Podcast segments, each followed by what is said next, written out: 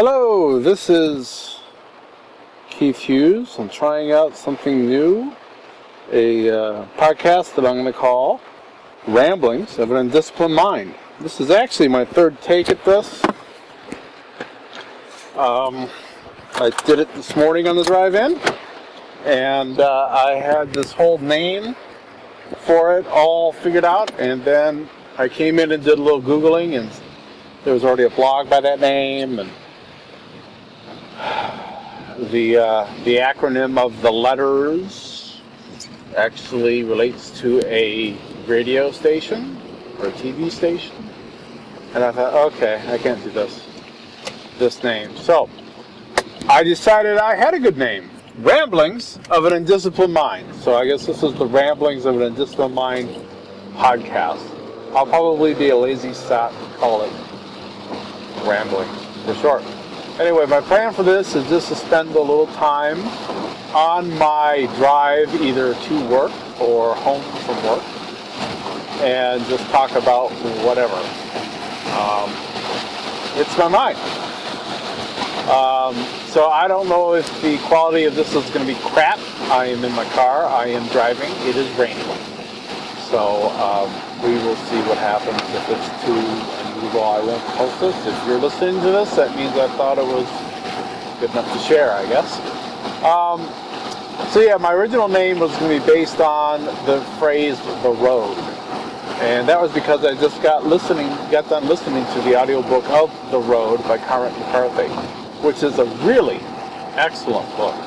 Um, he's really got away with words. He can be, he's very descriptive. I don't want to say flowery, because he's not flowery, but he's got a really unusual turn of phrase, but at the same time is very sparse in his language. So it's not like you're reading through you know, pages and pages of descriptions. He can be very evocative in his descriptions, but he does it in very few words.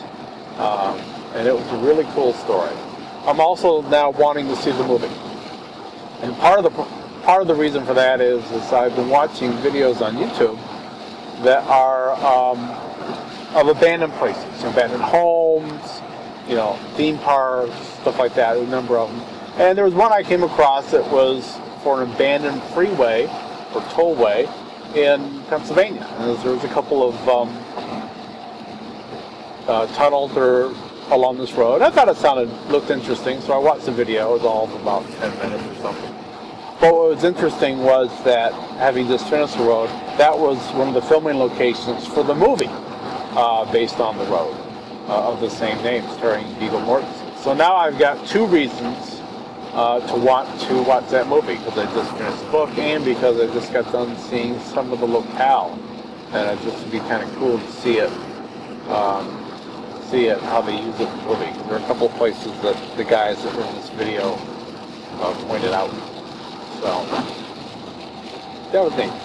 Anyway, so my reason for doing this is, yeah, I haven't been doing really any podcasting because I'm going back to school, uh, and that takes a lot of time.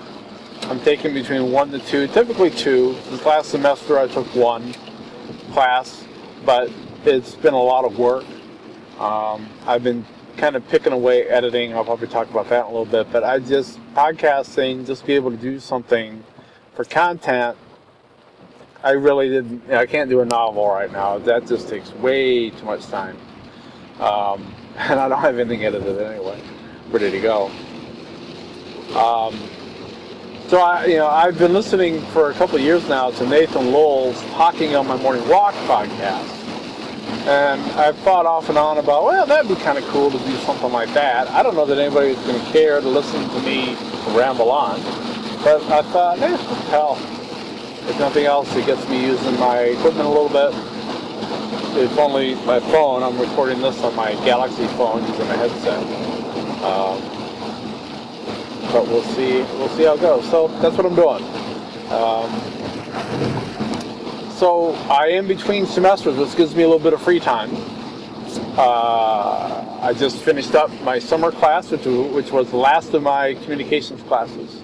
Um, last night, I had to deliver a really thick paper that our instructor nicknamed Big Puppy, and it was a big puppy, let me tell you. and also a uh, cover letter and resume. Um, deliver that. Those were my last things. I'm expecting to get an A in it because um, I had the teacher for the last com class last semester, and he he digs me. He digs what I do, and um, that does not to say he's going to grade me easy, but uh, I know what to expect from him. He knows what to expect from me, and you know, I just figured couldn't go wrong going into a class with a teacher that already likes likes uh, you know my work output and whatever. So, and and I'd say it worked out pretty good. So I'm done with that. I got a couple uh, harder classes uh, coming up in the fall, which starts in a couple weeks. I'm doing an introduction to data analytics, which may or may not be difficult. You know, that's in my field. Uh, so in that aspect, I, I, should have a leg up. I've heard a lot of people that have taken this class, this at least this teacher, um, on an online course have complained about the amount of writing he assigns. Now, I'm probably a little bit less frightened of writing than than most of my classmates, but uh, we'll see it as. I'm not taking it online. I'm taking it in class he might be one of these teachers that does not have a good feel for estimating what kind of workload he's giving um, online, and so goes a little overboard. That happens. Um, but since I'm taking it in the flesh as well, maybe I won't have any problem with that. We'll see. He's rated pretty good on ratemyprofessor.com, which is a, a, pretty cool resource that I've been using a lot lately. Um, so I'm hoping that that'll translate into a a good experience and, and a reasonable uh, amount of work for me. My second class I'm taking is my second statistics class. This one's like uh, statistical inference for management decisions. Uh, I took my first one, I think, starting in the winter semester, right after the new year, and I took it. I took it. I think I made kind of two mistakes with it. Number one, I took it online, which is a mistake for two reasons. Number one, math class online for me, bad, because I probably need more help than that. And B, this teacher really didn't know how to manage an online class, he's a little uh, anal retentive and wants to have uber control, and uh, and that was a good mixture. Um, and and uh, it was also my first stats class, and this is the second one. I'm trying to take it relatively close to the first one, so I remember what I've I've got. And now we'll once again be taking it in the flesh. Um, so I'll be there for um, lectures. Can ask questions after. I'm hoping maybe, hoping maybe I'll get some better, uh, some, a little bit of easier. Uh, understanding, I guess, you know, dealing with a live instructor face to face than uh, listening to uh, the textbook uh, authors' uh, videos about it. This is what, what I did for that. So that's starting up in a couple weeks. Uh, I'm looking forward to getting that done. I'll be honest. If I when I get that one done, that'll be really really nice. as far as classes, I'm not looking forward to. I've got an accounting class that is that's coming at some point before I finish this degree. Um, that I'm also not looking forward to, but yeah, that one at this point I'm, I'm really less concerned about. Uh, I'm probably going to take that in a year from now, probably next fall. So kind of know that So when I am have a little time here and there, a couple evenings, when I'm not feeling this totally drugged out um, between work and school. I have been working on editing Kilo Rising, doing the first pass edits. First time I've I've been through it since I wrote it, and I've got about four or five chapters left to go. Um, and don't I'm liking it. I'm liking it. I was kind of thinking that maybe I needed to add something. I did add, I did add, I think one chapter. I was thinking I might need to add something to really, to really um, highlight how bad the relationship is between uh, Karen, who is the young Kilo. You might remember Kilo. I did this short story a few years back. If you were listening, I think during the um, Gorilla podcast, I did this short story that was called Resolution. And that short story was about this assassin named Kilo, kind of at the end of her career. And um, I don't want to give away the story. It's a, it's a cool story, I think. Uh, but you know, writing that story made me want to learn her backstory. Made me want to learn how did she become Kilo the assassin? Because she sure as hell wasn't born that way. She was born Karen, know, the little girl. And how did she get get there? And a large part of that is due to the um, poor relationship that she has with her mother. And I was really feeling I was really feeling like I needed to do more to establish that. But I recently read a book, um, and I do not recall the book. I'm in the car and I can't look it up. But I recently read a book uh, that was kind of a, a thriller, um, but slightly different scheme. This was one that uh, where this uh, girl had a bad relationship with her father, and she got to doing um, uh, being a plumber, as they called it, but being you know kind of a cat burglar, doing things uh, in a clandestine mode for uh, political reasons. You know, so so if this was set back in the '70s, she would have been doing the water Watergate break-in, that kind of thing.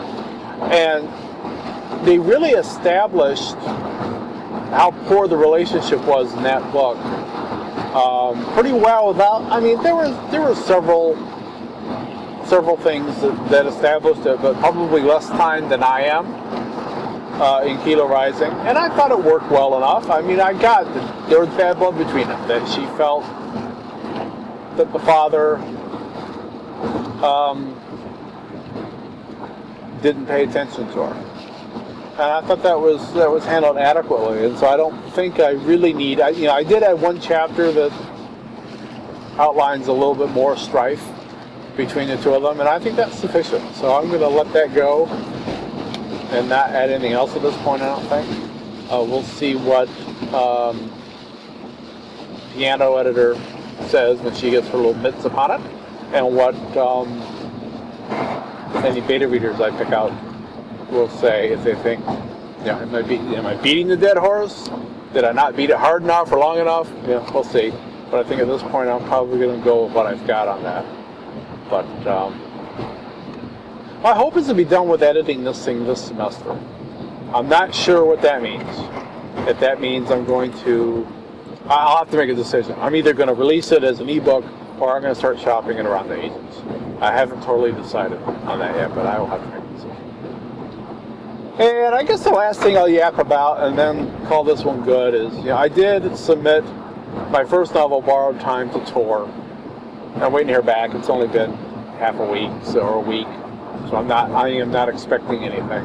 Uh, you know, for a while. I know how this goes, and I was submitting on the very last day of an open submission month, so I know I'm probably at the bottom of the slush pile. Uh, but we'll uh, we'll see what happens with that. I'm expecting if if the miraculous happens and they do pick it up, they're going to want to change the name because if you do a search, there's like eight million names, novels named Borrowed Time. I don't know what they call it, but I could see where that could be useful from a marketing perspective. Anyway, I'm about out of the rain. Uh, I'm a little bit more than halfway home, but I think I will stop this and hopefully do another one uh, the next time I'm in the car. So I will talk to you all till I talk to you next time. Be seeing you.